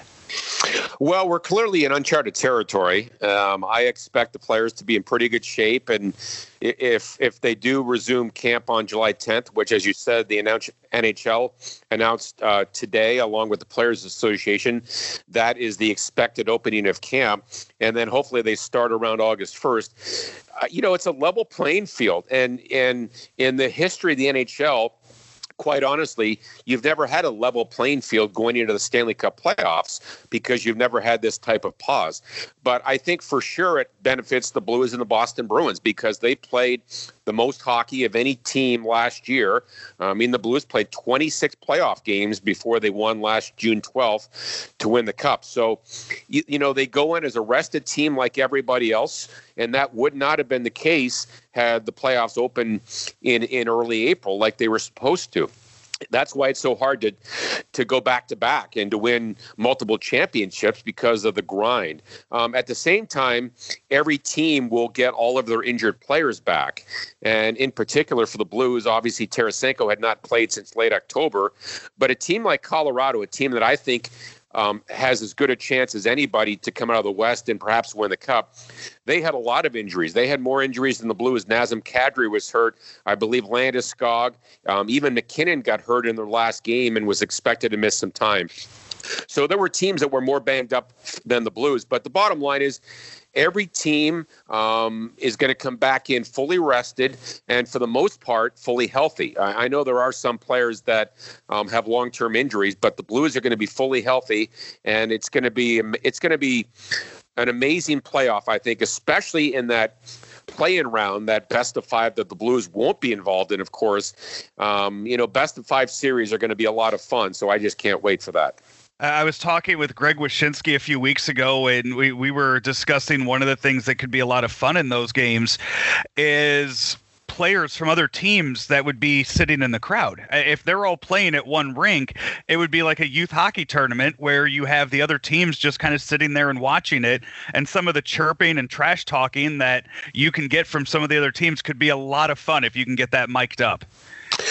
Yeah, you know, I don't know if that's the that's going to be the case if the if the teams would elect to to go to the rink and, and watch a game. My sense is they wouldn't. Um, you know, these guys get enough hockey, and you know, if you have a game at eight at night, you might have a morning skate at a practice rink, and and you, you come back and have your pregame meal and then your rest. So I don't think the players are going to be hanging around the rink watching other games like you might in a, a youth hockey tournament. So, um, you know, who knows? I don't really know. Maybe if you have a game at four o'clock and there's a game after that, maybe some of the players would hang around.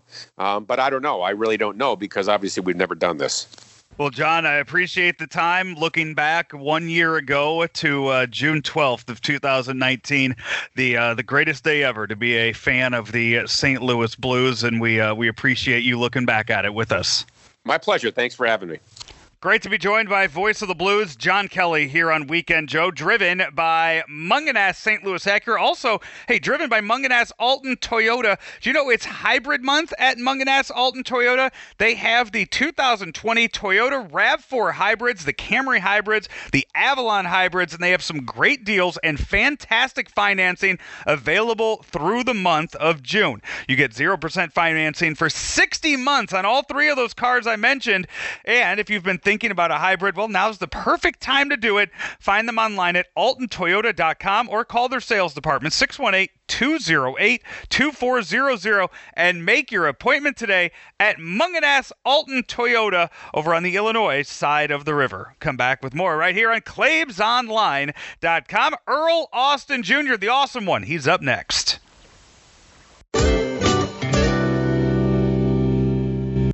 Weekend Joe, driven by Mungenast St. Louis Acura here on uh, ClaibsOnline.com, now the exclusive home of Weekend Joe. Hey, St. Louis Acura has received the Precision Team Award 28 times more than any other Acura dealership in the United States. They have been serving the St. Louis area since 1986, located at 13720 Manchester Road in St. Louis. They are your premier realtor of new and used Acura vehicles in the nation.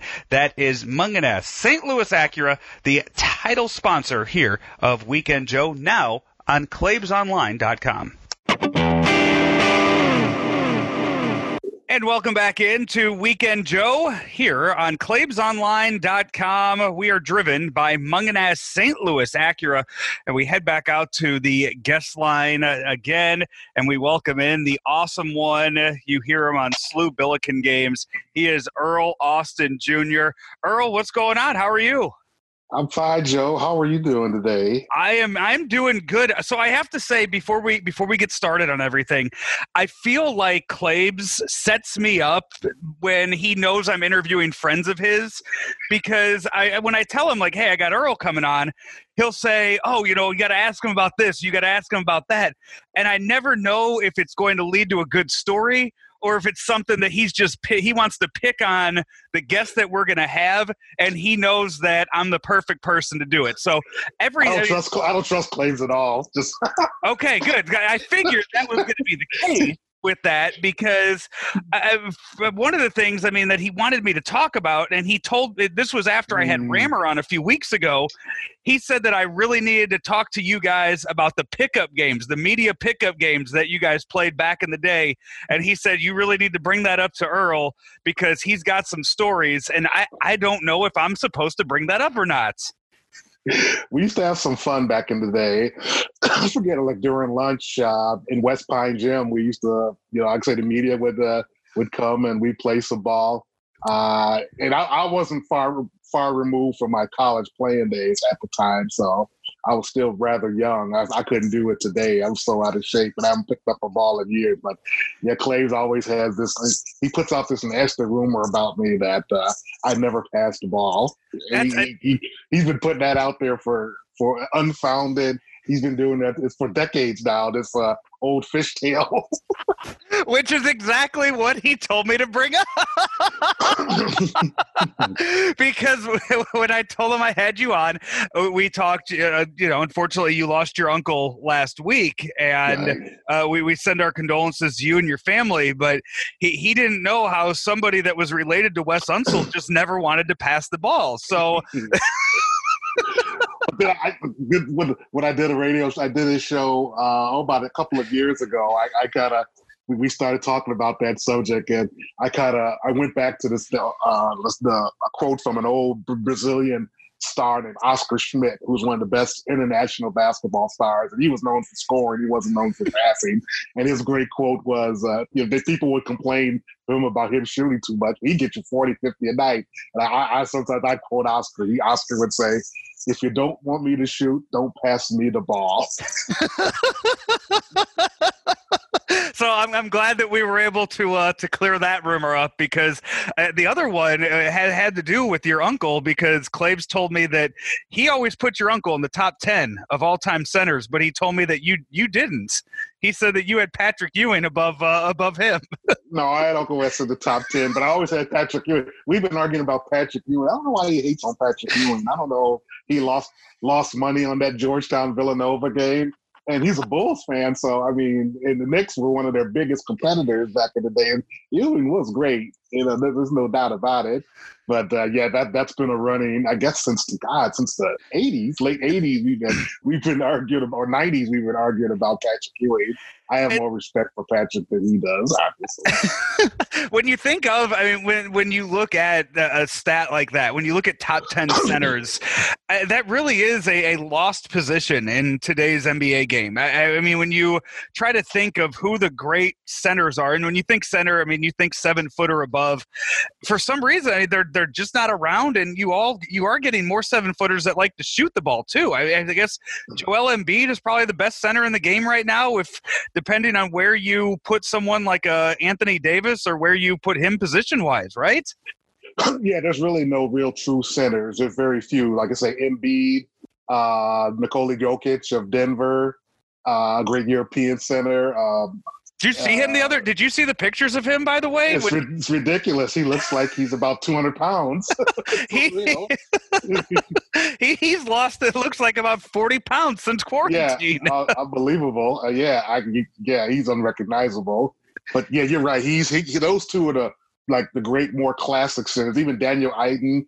Uh, he's more of a who was drafted just last year. It was more of a back to the basket center. But as you say, the game has changed so much. It's geared toward three point shooting. It's geared toward perimeter play, positionless basketball. And you see guys, even like Karl-Anthony Towns, who's a behemoth at 7 1, about 250, 260, but he's more of a, he likes, he can score in the post, but he likes to take his game out to the three point shot, three point line. You know, Anthony Davis was always a, he was a six three guard who grew into a 6'11 center. So he's always been a big giant guard. Uh, Greek Freak, Giannis, uh, is, a, is, a, is basically a point center they put the ball in his hands. He dribbles and dunks, you know. And uh, I think, like I said, and then you see even got some of the guys that are a little older, like Brook Lopez and Mark uh, Gasol, in their later career, they've stretched their game out and become stretch fives, shooting three point shots. And uh, you know, it's it's the way you know. And I, I, I, one more name, uh, the kid in Dallas played with the Knicks, uh, Unicorn. Yeah, he was he's basically a seven four. Oh, Porzingis, uh, yeah, Porzingis wing player. And it, you know, and one thing, it's fun to see the bigs uh, develop and become uh, those type of players, those hybrid type of players. But in a way, it's also, in, to me, as, as somebody who grew up watching those great centers, it's sad to see nobody develop. Because, like I say, the sky hook is the most um, most unstoppable shot ever by Kareem Abdul-Jabbar. The Dream Shake by Hakeem Olajuwon. Kevin McHale's up and under moves in the post. Tim Duncan 15 feet off the glass. Elvin Hayes, the turnaround jump shot. Karl Malone, uh, running the court. You know, these are you know those those those men, and obviously Russell Chamberlain, and the list goes on and on uh, of, of, of, great centers. The fact that you don't you don't see those type of centers that can dominate the post. There's still money in the low post. It's just that game has just been. Uh, you know, almost legislated out of the out of that those guys. That game, back to the basket play, has just been pretty much legislated out of the league. Is that something that starts at the college level with with things being so condensed inside, and when you lose that mid range jumper, then you start to lose even more game inside? What's what's the reason why you're you're not seeing that and seeing? You know, you mentioned guys like a Brook Lopez who now loves to shoot three pointers. I mean, he shouldn't be, but he but he is now, and well, I, you, you see it you see it more and more. Well, like I say, analytics and uh, the, the, the the the mathematicians have taken over the league, primarily in the NBA. You could still in college basketball, you could you know, there's still a mix of guys who like to shoot the three and perimeter game, but you you you, you low post guys in high school and college, you could still dominate and win basketball games. North Carolina did a couple of years ago, won a national championship, and but I think you see the the league has gone that way, and uh, and the guys that have gone analytics, they're telling you that the only good shots are three point shots, layups, and free throws, which you know I, I disagree with totally. I think Kawhi Leonard, I say guys guys like Kawhi Leonard, Kevin Durant didn't get that memo. You know, those are the three three to three the last three Finals MVPs. Not only they're good three point shooters uh, and can get to the rack and dunk, but they're great mid range shooters those guys didn't get the memo. Kyrie Irving, a world champion, didn't get the memo that the winning shot is a bad shot. You know, uh, DeMar DeRozan's made a career, made about 150 million dollars or whatever. He's a mid-range shooter. Uh, C.J. McCollum, one of the great scoring guards. So I think, I, I you know, it's fine that if you want to uh, shoot the three, get to the rim and everything, like Harden's kind of the poster boy for that.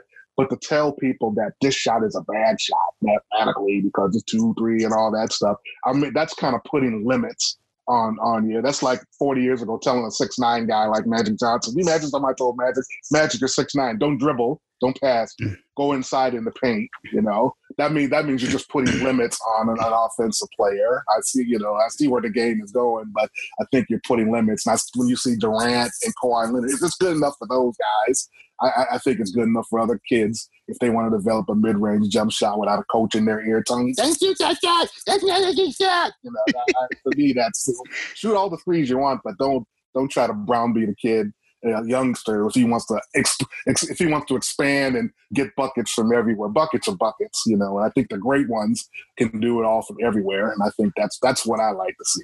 What what has it been like as the game has changed from a announcer standpoint? With you and rammer calling the game that is now at the college level it's all about that passing the ball around so you get that open three and and taking it there. I, what what kind of you didn't watch Billiken basketball the last couple of years. We, we, we definitely don't prescribe to that. well, I, I mean, I'm talking and just every. I mean, where you're going through the Atlantic Ten and every other. I mean, you're just going through and you're calling all these games and you're seeing it change that way. Yeah, I've done on in college basketball. It, you can everybody everything's still like the Billikens you've seen the last couple of years.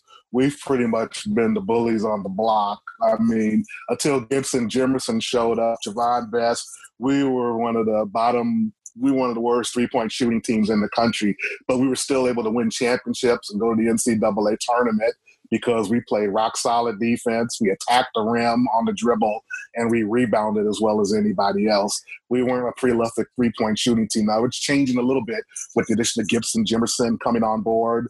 Uh, we've had some guys that improved three point shooting, Javonte Perkins. But as a team, you know, you, you, three point is three like 25 years ago. That's what I said spoonball. That's all we did was shoot a bunch of threes. With H. Waldman, Scott Highmark, Erwin Claggett, we were about our tallest kid was six five, six six. Jeff Harris in the paint. So we spread the court out, averaged 85 points a game, and, and shot it from three point range. And that was 25 years ago. So I think it all depends on the type of personnel you have. If you have if you have bigs like Bill Self's teams in Kansas, he likes that that high low where he plays two bigs, get the ball inside. Jay Wright did a nice job at Villanova. He'd bring a lot of guards on the court, spread that court, shoot a bunch of threes.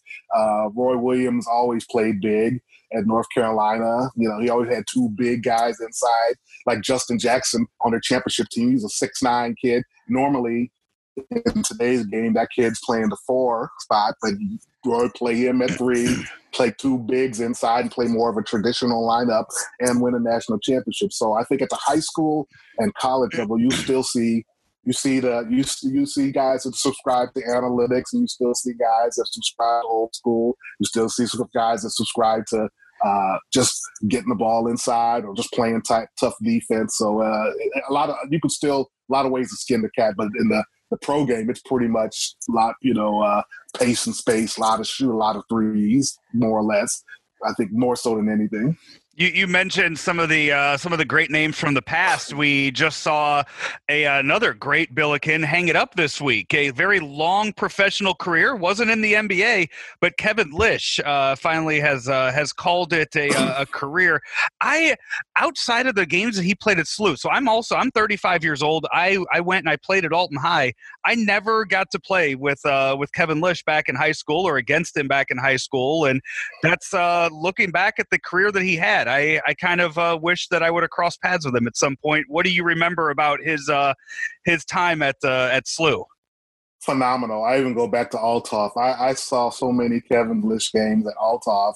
I, I, went the first time I saw him was at the O'Fallon tournament, and he was just a sophomore. It was one of the first games. I didn't get a chance to see him as a freshman, and he went head to head against this. And O'Fallon had this kid named uh, Xavier. Price, Xavier Price, really, yep, really good player, dynamic athlete. And Kevin went head to head, and Kevin, I, I was like offensively, defensively scoring, gave you buckets, and I was just like, wow, this kid is tough. I, this this kid is tough, and I like fell in love with him right then yeah, this kid's got to be a Billiken. We got to get this kid. And I so I watched I watched so many all. And then back then the Metro East was just stacked with with talented teams. East St. Louis, Althoff, Alton. Uh, and not the years I was there. Alton, Alton before. Alton Bell, before, not the years I was there. No, that was. well, you're talking about the Stocker years when they went to the league. Yes. Yeah. You're right after you. Yeah, that, yeah. But, uh, but yeah, that, that's when they went to the, from the Belleville West, uh, O'Fallon. I mean, it was some really, really good teams. And, and Centralia and Carbondale coming from Southern Illinois. So I used to go to all these games. And Kevin was just a phenomenal talent. And then obviously when he got to SLU, he and Tommy together were the 618 backcourt, we called them. And Kevin was one of the best Billikens of all time. Uh, thing is, he he bring it. Never took a playoff offensively, defensively. Had a great touch from three. Uh, you know, Rammer started calling him the Honey Badger because of his tenaciousness. And I think a couple things I remember mostly. One was the Xavier game. Xavier was top 10 in the country when they came to the Kiel Center or whatever it was called at the time. We were down like eight or nine with about, oh, a minute and a half. Kevin scored 12 points in the last minute and a half and got us to overtime. Shooting threes, getting to the basket. It was just a 12 point run in about a minute, 40 seconds. And then the Richmond game, I think his sophomore, junior, senior year, he had 31, hit a big three at the buzzer to put it into overtime. And uh, yeah, and then, then the fact that he went on and had a great career in Australia, won a championship, was an MVP, and then made the Olympic, you know, married a girl from Australia, got citizenship, made the Olympic team, and was a big player on a great team. And you're talking about team with pros like Patty Mills, world champion, Jimmy Ingles of the Jazz, Andrew Bogut, a world champion. Uh, it was a, a Dellavedova, a world champion. Guys are still playing in the league. Uh, and he was right there. He was one of the top. He was in the top, top six, seven man rotation, and I think that was a tremendous feather uh, in his cap to be uh, playing on the Olympic team with those uh, tremendous NBA pros we uh, you mentioned when you mentioned Lisch and uh, Tommy that being Tommy Liddell from East St. Louis that you're uh, you're talking about a quick story about him. So he was a year behind me. Uh, Liddell was in school, so that would his freshman year would have been the year after Darius Miles left East St. Louis. Right so I'm playing in a sophomore game at Alton High, and there's this tall, lanky kid on East St. Louis coming out to the court, and we hear stories that oh, this is the next Darius Miles, this and that, but he's a freshman playing sophomore, so we're not thinking anything of it. He drives down the lane in the uh, early parts of the game. I stand in there to take a charge, and he jumps over me and throws the ball off the back of the iron. So he didn't dunk on me because he missed the dunk, but he just jumped right over me, and we're kind of looking up and going okay, this is a freshman doing this. Next week, he's starting for East St. Louis on their varsity team. So you kind of uh, you kind of knew then that there was something special out of that kid too. Yeah, just a silky smooth performer. Just didn't look like he was going hard at any time, but he would be blowing by you, and it still looked like he was going in slow motion.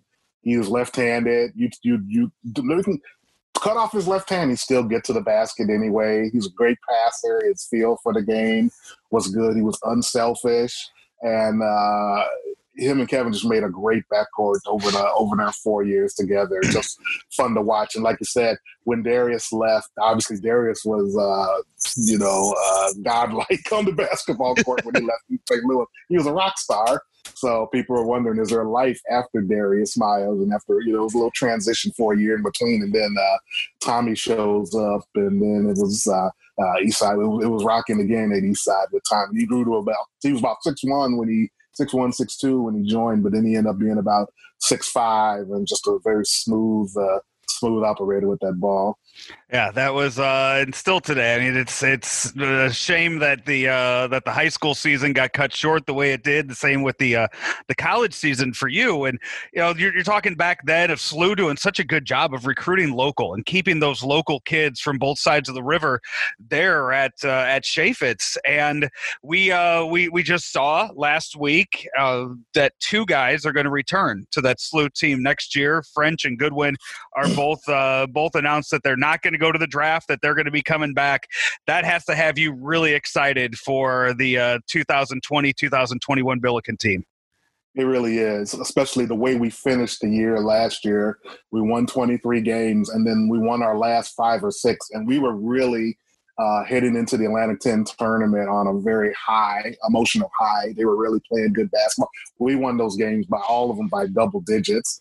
And so losing that tournament, you know, we really thought we had a chance, even with Dayton playing as good as they were, we thought we had a chance to repeat, and they really wanted to defend that championship. So having everybody back in the fold is uh, going to be very exciting, especially uh, adding uh, Gibson and uh, Fred Fast Jr. is going to be unbelievable. Gibson, we lost as our best shooter uh, you know, 44%. Then Fred, our toughest guy defender. Uh, but get Jordan back, you get Haas back, you get uh, Javonte Perkins, who's our leading scorer in league play. Yuri Collins, our quarterback, our point guard. T.J. Hargrove, uh, Big Jimmy Bell. Uh, so many pieces in place. It, it, it's going to be very exciting. We just have if you can get the team chemistry because we're going to have the depth and talent to really make some noise. Challenge schedule is going to be great, so really looking forward to the season. And that's something that team chemistry. It seems like that's something Travis Ford has been able to come in and, and do a good job of of bringing the the kids together. The uh, the few years that he's been here at uh, at SLU and it, that run last year was was just phenomenal. And it seems like this is a uh, program that that really could do some damage in that Atlantic ten and then make a, a nice run in the in the postseason and then be a thorn in a few teams' side yeah, Travis has done a tremendous job. His first couple of years, we've had you know adversity where we've lost a lot of kids before the season even started. He was able to mold things into a very competitive unit. And then uh, last season, we had injuries and kids leaving the program. And then by the end of the season, molded them into a team that won a championship. And then we lose five good seniors and uh, all of them were fifth year, fourth and fifth year guys. So we basically had Jordan Hasahn, and basically everybody knew and it took time. Then you lose two key guys to injuries and illness. And then by the end of the season, we're playing at our best level going into the A10 tournament. So Travis proven to be a guy who can kind of on the fly, you know, think fast on his feet and kind of uh, kind of recalibrate a team. Uh, this year we have a team that everybody's coming back. It's loaded, and their expectations are going to be high. So I know he's looking forward to that. But and then the fact is he's recruited as well. You lose an excellent group with Javon Bess and company, but you still have a good group in place to lead the way. And I think that's, and he's recruited local. Like you said, Jordan Goodwin, Yuri Collins, TJ Hargrove, Javonte Perkins, all local kids who were a huge part of last year's success and then moving forward. And I think that's really helped fill the Chaifetz Arena. We've seen the crowds come back and good high level local recruits coming to watch games again. And I think it's the, excitement level of St. Louis shoe basketball is back to where it was, um, where when Majerus really had things going. Earl, before we let you go, uh, I, I, was I was hoping to get you on last week, but I, I think the message still will resonate this week. Everything that we saw going on around the country last uh, last week, uh, and even here locally with the protests and some of those turning into riots, you you have a voice here in the uh, in the community, and you are you go around, you travel around around to all of these different high schools and talk to all of these kids um, that are that are playing basketball and and they know you and they respect you and they see you there and I see you with the polo, the Earl Time Update polo. They know when you're showing up there with that that it's a that it's a big game and Earl's there to cover it. So as as somebody who does have a, a voice in the community, what what kind of message would you give to these young kids that might not know or might not fully understand or still learning as to what's going on as far as the the protests are going black lives matter the the issues that are that are in front of them for for years to come. I think what we've seen and what we've seen black people have been saying uh, for 400 years, for centuries, and then those who've lived through the civil rights movement and everything. What we've seen and what we've seen with the with the protests, especially, is that uh, racism has been put on blast. I mean, I think it's in the crosshairs of everybody now, uh, to most everybody, and I think the actions, what we saw in Minneapolis that day with George Floyd's killing, which I call an atrocity. I think the fact that everybody is in the house from coronavirus had a chance to watch that every 10 excruciating, heartbreaking minutes and the way it happened, I think it really caught the attention of, of everybody. And I think it just devastated the sensibilities of uh, of folks to the point where it was you had kids and I, that's I was proud to see. It was so many young people, not only watching them out in the street, walking around, protesting, and making their voices heard in big cities, but in small towns, in rural towns, and I've been to almost all the rural towns in Missouri and Illinois going to games, and a lot of them don't have little or no black population, but you see hundreds of people in those towns where you think they wouldn't have any skin in this game, but they're out there and uh, they're letting folks know that this stuff wasn't right. This stuff won't fly anymore. And uh, I, think that is good to see. That is good to see people out there just doing it peacefully,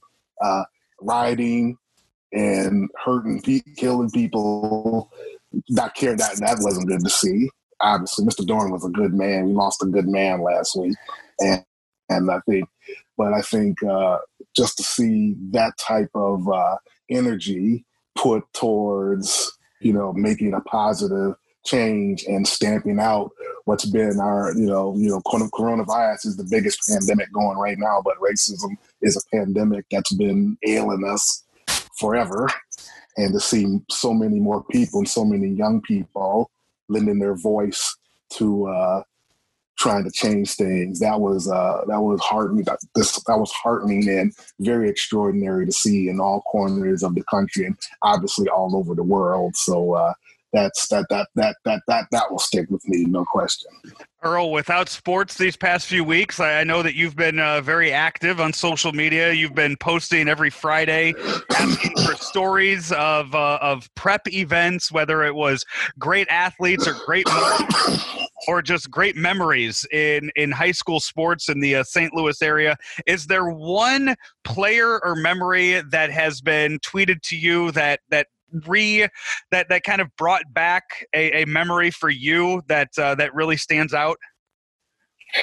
Oh my God, there have been so many. Uh, God, uh, as a McCluer North graduate, you know, obviously watching them win a state championship for the first time boys championship. All my sister always reminds me the Hertz girls team was the first McCluer North team, but watching them win a state championship for the first time was always special because I flew back from the Atlantic 10, caught a plane, and was able to uh, uh, get back and w- watch that game in person. But I, I don't know if, if one I mean, there, there was just so many memories. You put out a different question like this week who's the best dunker?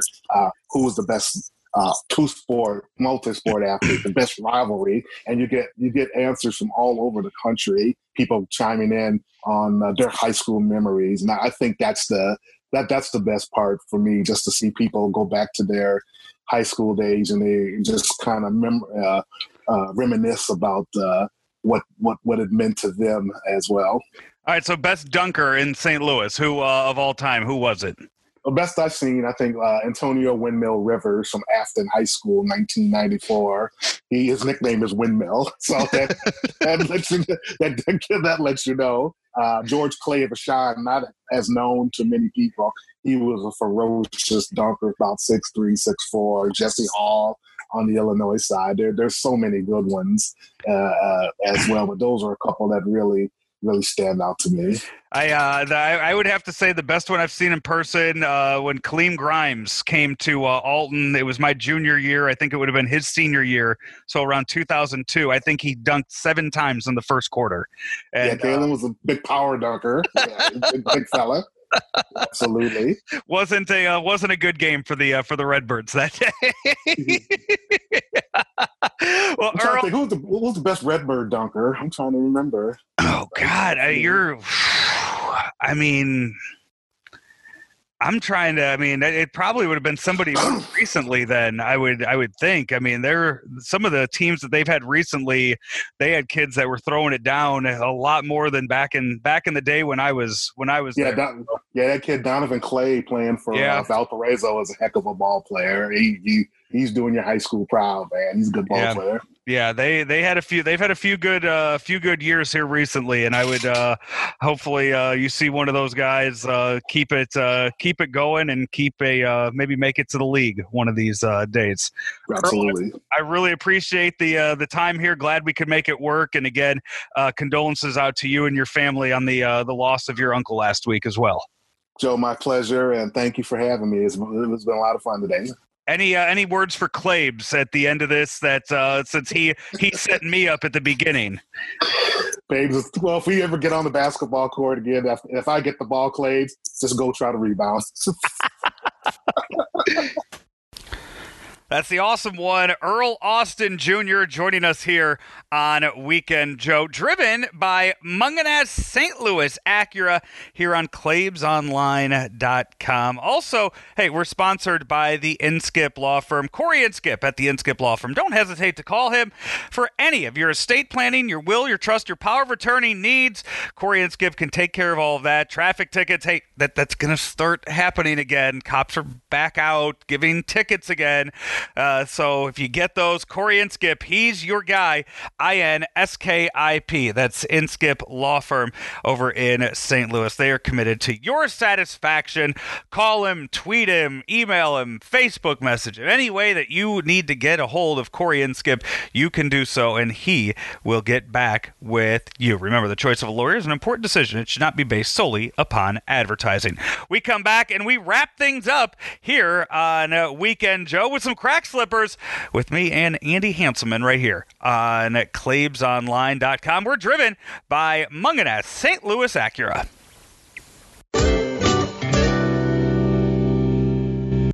You're listening to Weekend Joe now on ClaibsOnline.com, driven by Mungenast St. Louis Acura, also sponsored by the Collinsville Auto Body. Collinsville Auto Body, 911 North Bluff Road in Collinsville. Sponsor of, uh, well, my many shows on many different platforms for about 10 years now. Collinsville Auto Body, they'll work with most insurance providers to get you back on the road fast. That's 911 North Bluff Road in Collinsville, Collinsville Auto Body. And welcome back into Weekend Joe here on ClaibsOnline.com. We're driven by Mungenast St. Louis Acura and Mungenast Alton Toyota as we uh, get ready to wrap things up here on the uh, on the day. As we um, you know, we we had. Uh, John Kelly on the show. We had Bob Carpenter on the show. We had uh, Earl Austin Jr. all on the show covering a, a wide variety of topics. I, I got to tell you, I'm looking forward to that long gone summer coming out on Sunday night as we will uh, look at both, you know, the Sammy Sosa and Mark McGwire side of the home run chase. Andy, how old were you in 98? 21. 21. So you you probably you got to enjoy it a lot more than I did, I'm sure. I did, and I was actually at 62. Really? Yes, I was. I don't think I've ever I, I, you've ever told me that. Yeah. September 8th, 1998, top of yeah. the 14, Mark McGwire, Steve Trachsel, Joe, it was um, you know, we were we talked earlier in the show about um about being at the uh, at Busch Stadium for the Stanley Cup final, uh, and, and watching it there on the big screen. That it, it didn't even compare to the energy that was in Busch Stadium on September 8th, 1998 it was absolutely incredible. I bet it was. The only thing I remember from that is uh, so I would have been in 98, I would have been in um, in seventh grade. Mm-hmm. And Andy, I remember Miss Lorsbach did not give us math homework for a week because Mark McGwire hit his 60 second home run. Oh wow. Yeah, that's that. When I think of that, for some reason, that is one of the memories that sticks with me. I remember that I actually I, I after McGwire hit the home run, I I left the game early uh, because I really? I had just started a new job and I was worried about being late for work the next day. It was like well, I mean, that, after the home runs hit, I mean, what? There's no real reason to stick around, right? yeah. I think I left like around the sixth inning or so. Okay. Yeah, what a, just what an absolutely incredible night. I remember that they they had rolled up a big banner uh, in center field and they dropped that and it said, you know, McGwire 62. Um, actually, I have a picture of it uh, here on my desk somewhere. Uh, it was a, taken with a it was a panoramic film camera, and it you can and you can see Trachsel throwing. You can see McGwire just before he hits the ball. Okay, that's that's pretty. Yeah, that's pretty cool. Uh, post that. Yeah, you have to you have to post that this weekend with the uh, with this show coming out. Okay, I can do that. Yeah. So that was um yeah that so but that'll be Sunday. We will talk about it a lot on lunch with Claibs and Joe coming up on Monday uh this uh of next week. Usually around 12:30 is when we start that on Facebook and on Twitter.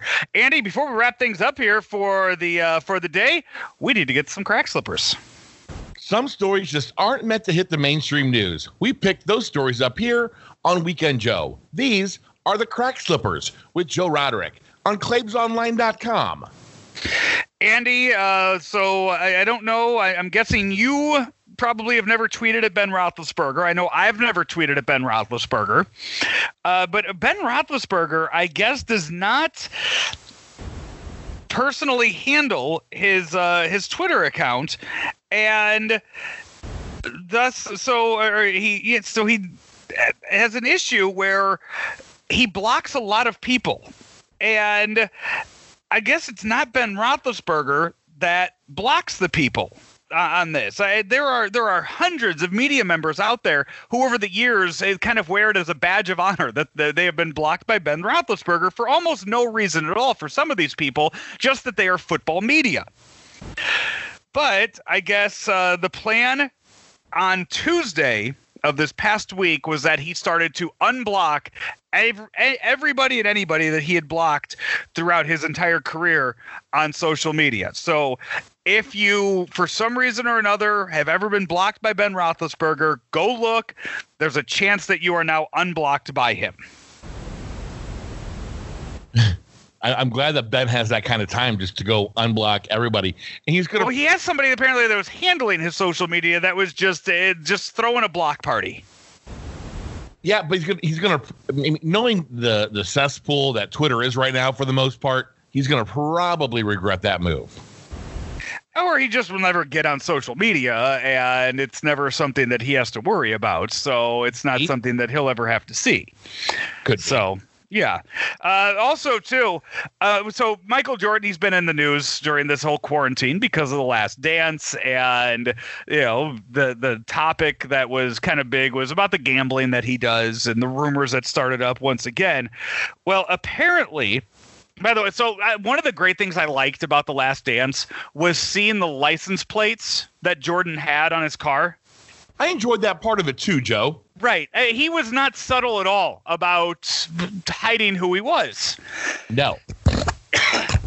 So, you know, our, one of our fine sponsors here on the show, Kevin Miller. I well, I God, I don't want to bring this up because now if he listens, he's gonna he's gonna be really upset with me for bringing this up because he used to have a boat, and Andy, that that boat sank, It did sink. and but he, you know, sabotaged by Doug Vaughn. Right, because he named the boat Free Dotem. Right. Because when you when you have a boat, you name your boat. Michael Jordan has a boat that he calls Catch 23. Okay. Get it? Yep. Because he uses it to catch fish. Well, this past week was the 62nd annual Big Rock Blue Marlin Tournament in Morehead City, North Carolina. Okay. There was prize money on the line of $3.4 million. Because there was money on the line, Michael Jordan had to enter the contest. Okay. He's actually entered it before. Uh, he's participated in huge fishing competitions before, including the White Marlin Open in 2019. Andy, he did not win the tournament. He finished fifth, though, in the tournament. Andy, he caught a blue marlin that weighed 442 pounds. My goodness. Do you catch those with a worm?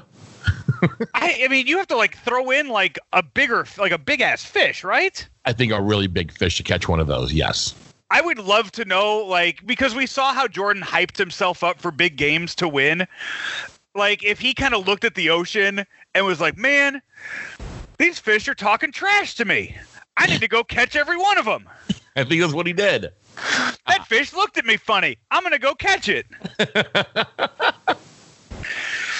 but yeah, fifth, uh, there was a uh, the first place reeled in a fish that was 494 pounds. Joe, you said that the boat was named Catch Twenty Three because he catches fish. I, I do. You, it's not a literary reference to Catch Twenty Two, is it? I, I, would imagine that also was uh, was was kind of where where he went with it. I think it's a, a triple entendre. Okay, I just want to make sure that, that we touch that we, that we don't sound like idiots and that we touch the literary reference. Yeah. Hudson reads this uh, book series called Dogman. Okay.